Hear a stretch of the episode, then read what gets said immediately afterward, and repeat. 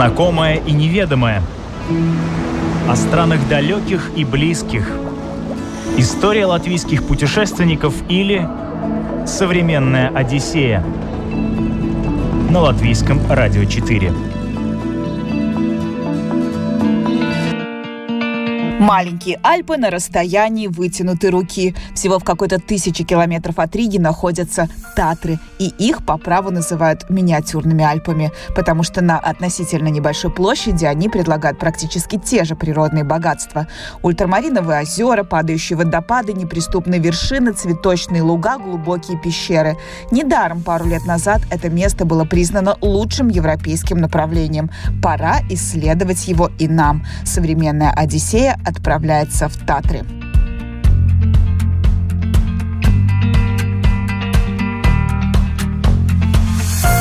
Гидом в нашем сегодняшнем путешествии будет Алексей Леонов. Он опытный походник и страстный любитель путешествий. Отсидев полтора года дома из-за пандемии, он таки отважился организовать тур в горы. Все люди так или иначе куда-то едут. Люди устали от э, длительного сидения в Латвии. Как, какой бы прекрасной она ни была, да, все-таки хочется что-то посмотреть и вокруг. Э, поэтому все люди куда-то едут, а мне очень хотелось горы. Я их полтора года не видел.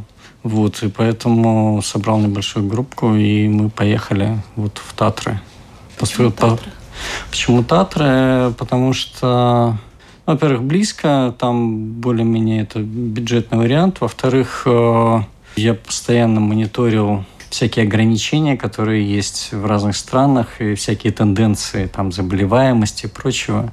А кроме того, думаю, что не секрет, с авиарейсами до сих пор и существуют некоторые проблемы. Да? Другие горы – это ну, Альпы, Доломиты, что там может быть. Туда надо лететь. И чтобы снизить риски, вот решили поехать просто на микроавтобусе до Татар. Мы поехали в Словакию и ехали, ну, порядка 15-16 часов, что-то такое вместе с остановками. Многих сейчас волнует вопрос, с какими ковидными ограничениями приходится сталкиваться тем, кто отважился отправиться в автомобильное путешествие. Алексей говорит, что нюансов много, но все осуществимо и упирается лишь в заполнение кучи бумаг. Но это при условии, что путешественники привиты. Мы все оформили. Мы нашли информацию о том, что необходимо регистрироваться даже для транзита в Литве. Необходимо регистрироваться для попадания в Словакию на специальном сайте государственном словацком. А, единственное, где не нужны были регистрации, это Польша. Вот, э, но мы ехали, нас никто нигде ничего не спрашивал. Э, единственное, что на границе Польши и Словакии все-таки стоит патруль на въезде в Словакию, э, словацкие пограничники, которые нас они спросили только откуда и куда мы едем, и все, больше не всякие. Но с другой стороны, по идее, любой пограничник и, вероятно, даже любой полицейский имеет право спросить вас на любом участке этой страны вот эти все необходимые документы, квитпас, QR-коды, что там необходимо. Вот. И если у вас этого нет, то, наверное, вы будете иметь бледный вид, да. То есть даже если ты транзитом едешь, тебе все равно нужно регистрироваться? А, для Литвы, да, это написано на официальном э, ну, я, я знаю, что никто не спрашивает, но на всякий случай мы зарегистрировались, потому что это такое требование. Известный мировой путеводитель Lonely Planet два года назад составил топ-10 летних европейских направлений. Знаете, кто стал победителем по их версии? Высокие Татры. В рейтинге они обошли Мадрид, арктическое побережье Исландии, итальянский Бари и других знаменитых конкурентов, получив гордое звание Best in Europe 2019. Эти горы находятся на севере Словакии, прямо возле Польши. Они входят в состав крупного Татранского национального парка. Именно в этот район и отправился Алексей с группой. Татры вообще это такой западный как осколок или за западный край Карпат. Да, то есть, по большому счету, Татры, они входят в систему гор Карпаты. Мы были в э, поселились в таком городке Лептовский Микулаш, который находится ну, чуть ли не в центре всего вот этого рая для э, хайкинга, да, э, на севере у нас были, на северо-северо-востоке у нас были высокие Татры, на юге у нас были низкие Татры, ну и на западе там еще ну, не, небольшой массив, Фатры называется, не Татры, а Фатры. Тоже есть высокие и низкие Фатры. Мы успели погулять по высоким Татрам, там, где высота средняя порядка 2000 метров. Ну и походили по низким Татрам, где средняя высота, ну, порядка полутора километров, наверное, так. Цель была хайкинг?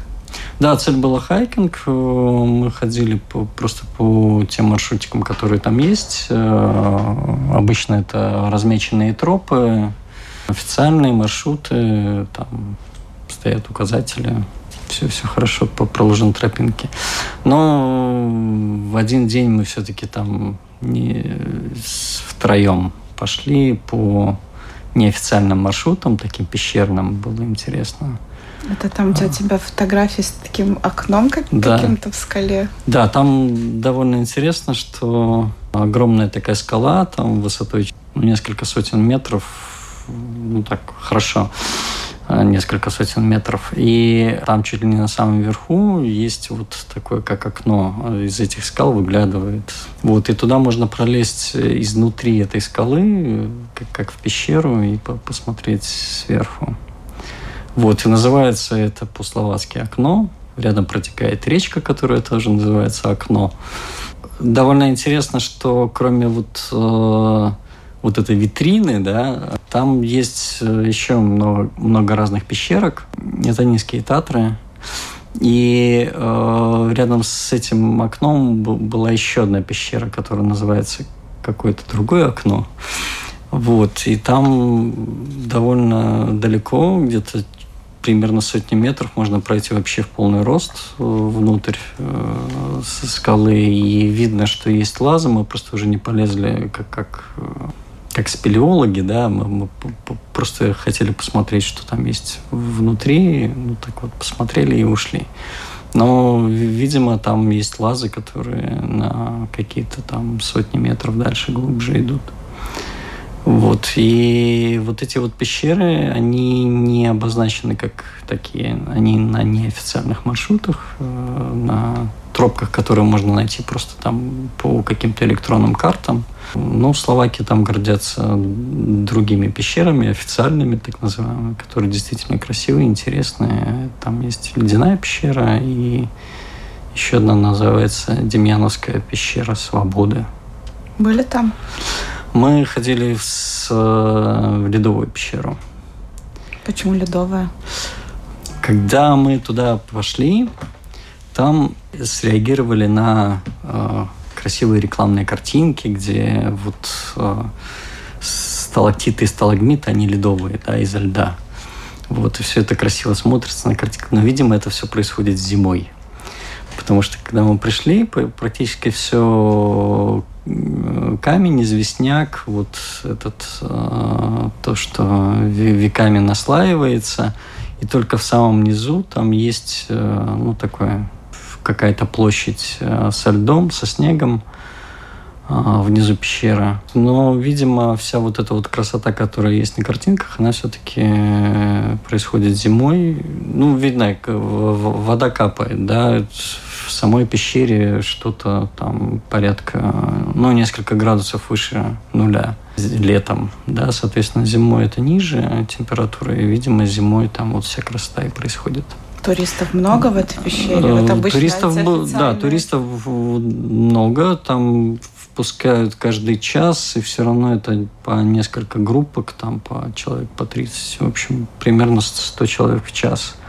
И мы еще были даже не в выходной день, в будни такой не очень погожий. Все равно было очень много людей. Но неофициальные пещеры больше впечатлили?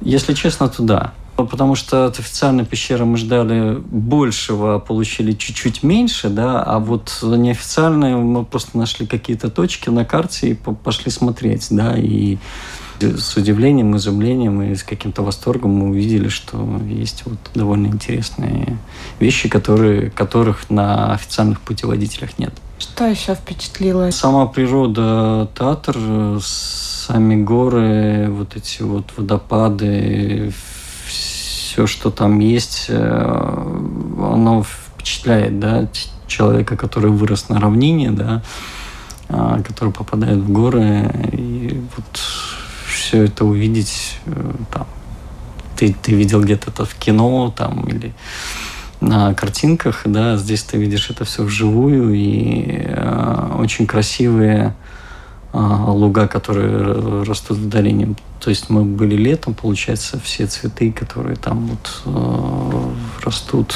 э, они цветут, и вот это вот э, мало того, что у тебя камни зеленые какие-то, зеленая трава, да, еще вот очень много каких-то разных цветов, которые придают красок и ну, вот полное великолепие.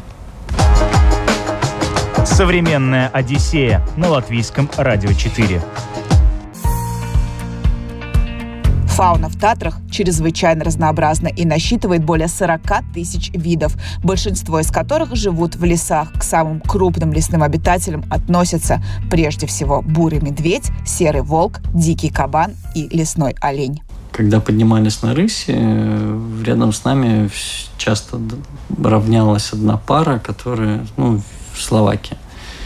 Они шли, и у мужчины были висели колокольчики где-то там на спине или на рукаве, что-то, которые постоянно звенели, и все время хотелось от них ну, подальше, потому что вот этот постоянный звон, а, когда ты поднимаешься, он раздражает. Вот. А зачем он? И потом мы все-таки выяснили, что, оказывается, это для отпугивания медведей. Они там существуют вообще. Но если они там существуют, то, видимо, не в таких э, популярных местах, ну, там, где ходят толпы, наверняка их нет. Mm-hmm. А, много достаточно горных баранов, оленей, которые там, вот, олени косули. А, горные бараны иногда приходят со, совсем близко. Там мне не, не удалось, а вот э, другие участники нашего похода там тоже пофотографировали идут, идут по, по тропе, вдруг бац, появляется горный козел, да, рядом.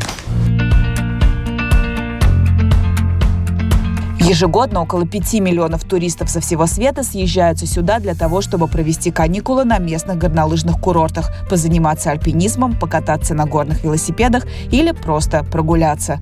Удивительно, что даже во время пандемии горы полны любителей активного отдыха. Притом внушительная доля – это пожилые люди, которые бодро крутят педали, покоряя вершины на горных велосипедах или же преодолевают самые сложные хайкинговые маршруты в Татрах. Это для нас э, кажется все очень сложным, трудным э, и так далее. Для людей, которые там выросли, э, я думаю, все намного проще. А, мы ходили и встречали много как людей старшего возраста, да, так, ну, там им за 60, чуть не, не за 70, и они все равно идут в горы, да, там, и проходили вместе с нами в эти же маршруты.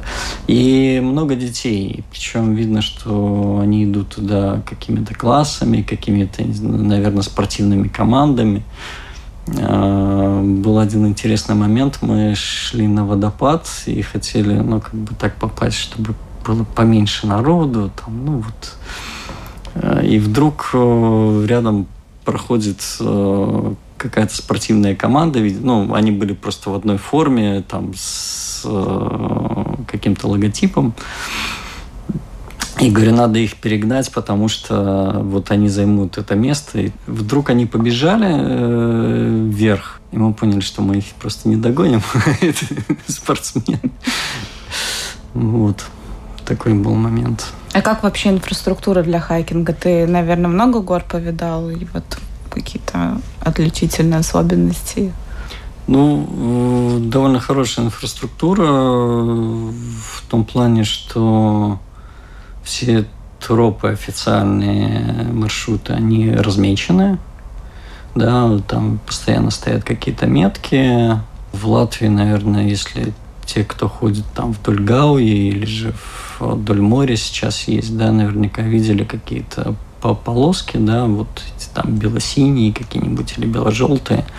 А, вот там все тропы именно так размечены разными цветами. На перекрестках стоят указатели с причем не просто с указанием направления, а еще сколько метров, километров до какого-то там следующего перекрестка или до какого-то объекта, или и одновременно сколько в среднем часов или же минут это занимает. Потому что одно дело указать километр, другое дело все-таки по, по горам там это один километр может занять у тебя час, да, потому что э, там подниматься сложно или еще какой-то сложный рельеф. А есть ли ночлеги, кафе? А, я бы не сказал, что их очень много там совсем вверху, хотя там не так много маршрутов, где нужно ходить днями, да, но в целом есть, э, и даже тот же, даже гора Рыси, да, она одна из самых популярных в Татрах. Там под вершиной, где-то примерно за километр до самой вершины, есть домик, ну, который считается как бы приютом таким, да, а, где можно переночевать, если что, где можно ну, просто остановиться, поесть, там есть кафе, все, все вот это вот, вся инфраструктура. А вообще, э, ты много, да, в горах был? В разных? Ну, я не могу похвастаться тем, что я был очень много где, да, но уже достаточно. Вот на твой взгляд самое идеальное для хайкинга место? Я тут, наверное, все-таки не хочу быть экспертом, да, потому что очень гораздо больше мест, где я не был, да. Из тех, где я был, ну вот, да, Татры хорошие маршруты. И Доломиты тоже итальянские. Здесь просто в Татрах есть маршруты на а, любой сложности. То есть э, те, кому сложно ходить сильно высоко, да, они могут просто погулять где-то по низу, вот, по более-менее простым тропам. А, они тоже будут интересные, красивые, там, посмотреть на какие-то ландшафты. Да? До многих мест можно доехать, э, даже до тех же гор, просто на каком-то подъемнике. Это там либо кабинки, там фуникулеры, да, либо это даже просто лыжные подъемники, которые работают и летом. И оттуда тоже открываются очень красивые виды на все это. Ну, можно без особенных усилий преодолеть вот эти вот э, все препятствия в виде высоты. Алексей и его группа преодолевали в день в среднем по 20 километров. Стоит понимать, что километр в горку и просто километр по ровной местности – вещи разные. Тем не менее, участники путешествия отнюдь не спортсмены. Конечно, тем, кто все свое свободное время лежит на диване, пройти такую дистанцию будет сложно. Но если хоть какая-то регулярная активность в жизни присутствует, добро пожаловать на хайк. Хайкинг – это просто вид походов по горной такой местности. А, есть хайкинг, есть трекинг. Примерно э, одно и то же, но трекинг считается более таким по плавным маршрутам. Ну, как, как вот, допустим, по Латвии, да, там, где не, небольшой перепад высоты и внизу где-то, да, а хайкинг это все-таки там, где повыше и, в горах. Для того, чтобы ходить, ну, просто нужно желание, и можно начинать там с каких-то небольших маршрутов, несколько километров с небольшим подъемом там на 200-300 метров, допустим. Что-то из экипировки, ну вот если ехать действительно в горы, э, нужно понимать, что та почва, та, то покрытие, которое есть там, да, оно сильно отличается от Латвии, потому что это горная местность, да, и там все усеяно. У нас это какие-то маршруты по земле, по траве, да, а там это все-таки много камешков, и лучше всего хайкингом заниматься, ходить в нормальной специальной обуви, называются трекинговые ботинки, да, толстые подошвы, которые ну, не, не дадут вам чувствовать все вот эти вот э, острые камни через э, своими пятками, да. Вот, а так, по большому счету, больше особо ничего не нужно. Что в рюкзак класть с собой?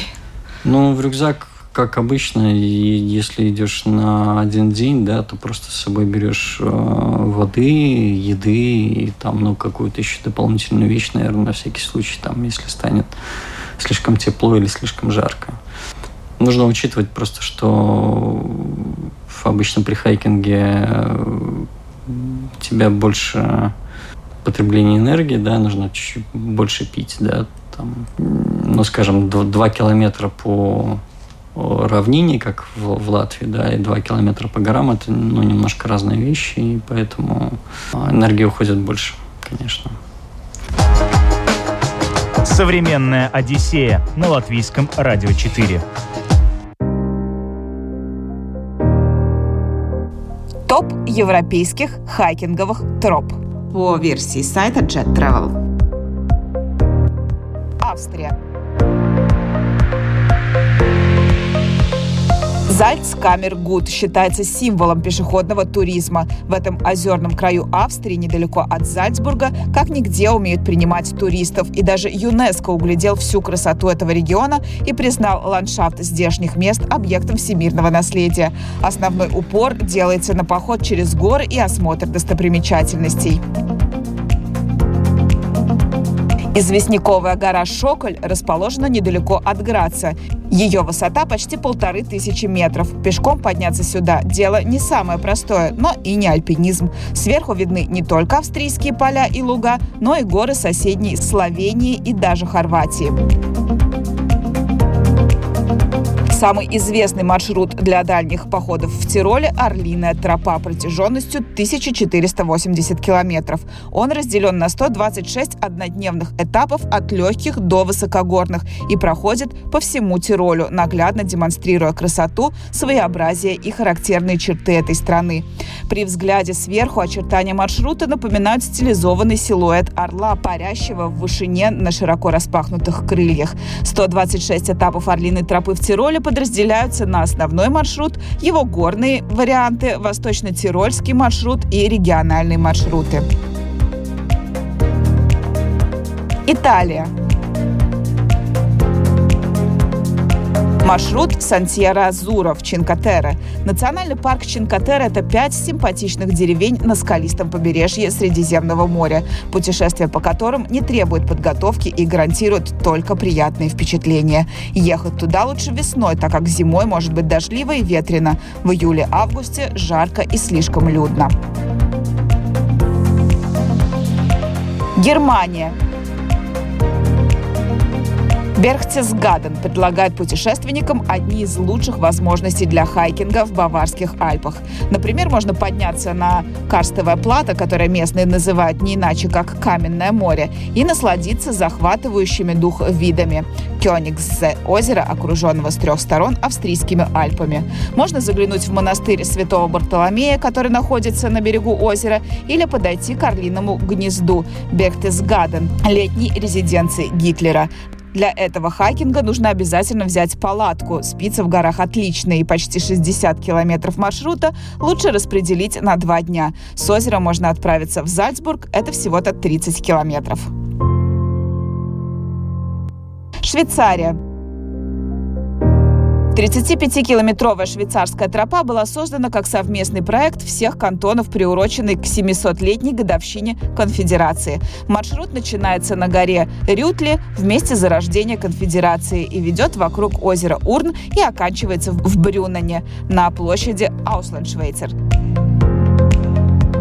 Если хочется найти фантастически красивое место, но не особо хочется напрягаться, поднимаясь километры вверх и вниз по горам, то маршрут по долине Лаутербрунен – то, что нужно. Его осилят даже маленькие дети. Можно идти с коляской, никакой специальной обуви или одежды. Просто приятная и легкая прогулка по сказочным пейзажам долины водопадов. Именно эти места вдохновили на создание мира эльфов в знаменитом «Властелине колец». Прекрасный шанс попасть в сказку. Дорога идет от Лаутербрунина к единственному в Европе водопаду внутри скалы – Трюмельбахскому водопаду и возвращается обратно в Лаутербрунин, где можно спокойно поужинать, наслаждаясь прекрасными видами.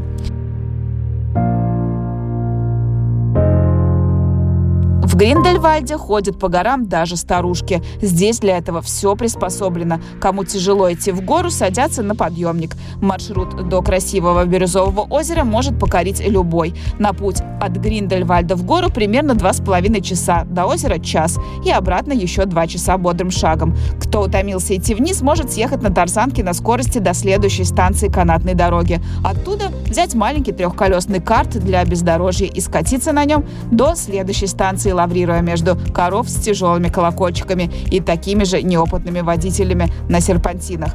На следующей станции можно подумать идти вниз пешком или снова прибегнуть к какому-то средству передвижения и в конце концов взять страшно разгоняющийся на спусках самокат. Швейцария, Италия и Франция в одном маршруте. Тур де Монблан – это впечатляющий поход, проходящий в окрестностях массива Монте-Бьянко через французскую, швейцарскую и итальянскую территорию. Маршрут длиной почти в 170 километров, который можно преодолеть приблизительно за 10 дней перехода и увидеть сразу три страны. Современная Одиссея на латвийском радио 4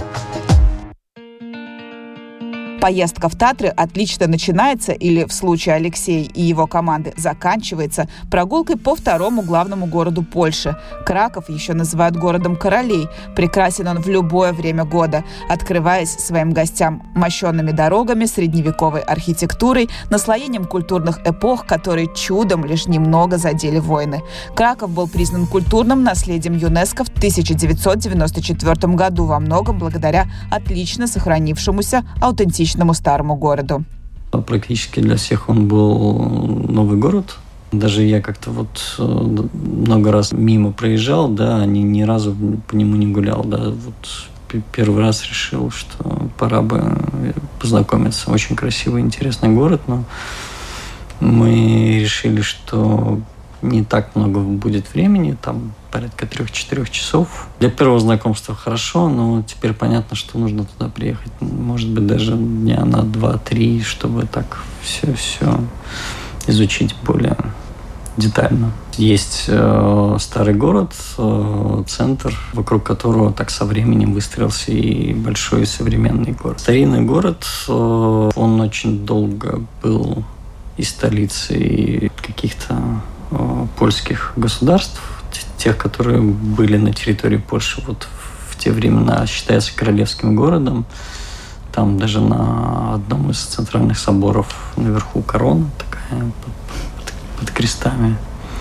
Крепость тоже очень большая, немножко, может быть, похожа на Таллин. Очень красивая архитектура, очень много памятников, много людей, очень много людей по сравнению с а, Ригой вот нынешних дней, и там и даже с Таллином нынешних дней очень много людей. Все-таки. Все-таки, да. Ну, видишь, э, я так понимаю, что Польша открылась по максимуму, и поэтому там много туристов. И многие латвийцы предпочли ехать не в Словакию, а как раз в Польшу. И в Польше тоже есть Татры, да, с северной стороны. Это Закопанная национальный парк. Потому что у поляков было меньше ограничений просто. Словакия, насколько я понимаю, поставили ограничения, там нужно проводить самоизоляцию, всякие вот тестирования проходить. А у поляков таких ограничений не было, и поэтому все поехали туда. Но вообще чувствуется там беспокойство по поводу коронавируса? Люди в масках, можно ли внутрь заходить э, в кафе? Как там вот на бытовой В Словакии ограничения примерно такие же, как у нас. Э, тоже в магазинах в, и в кафе ну, как, как бы вот в публичные места нужно заходить в масках. На улице, конечно, можно ходить и без этого. И каких-то ограничений там на количество людей мы не видели. В Лептовске Микулаш, где мы жили, там в один из... Ну, то, что я наблюдал, да, там был и открытый кинотеатр, и концерт проходил. И все это без, без вот этих вот, без масок, без ничего. В Польше, по-моему, все еще проще там единственное, что ну, тоже нужно где-то в публичных местах заходить в масках, а так, по большому счету, никто не контролирует, не знаю. Горы не так далеко, как кажется. Маленькие Альпы на расстоянии вытянутой руки. Сегодня мы с вами в этом убедились. У меня на этом все. Слушайте нас в подкастах Google, Apple, Spotify и Яндекс Музыка. Я, Елена Вихрова, прощаюсь с вами ровно на неделю. Пока.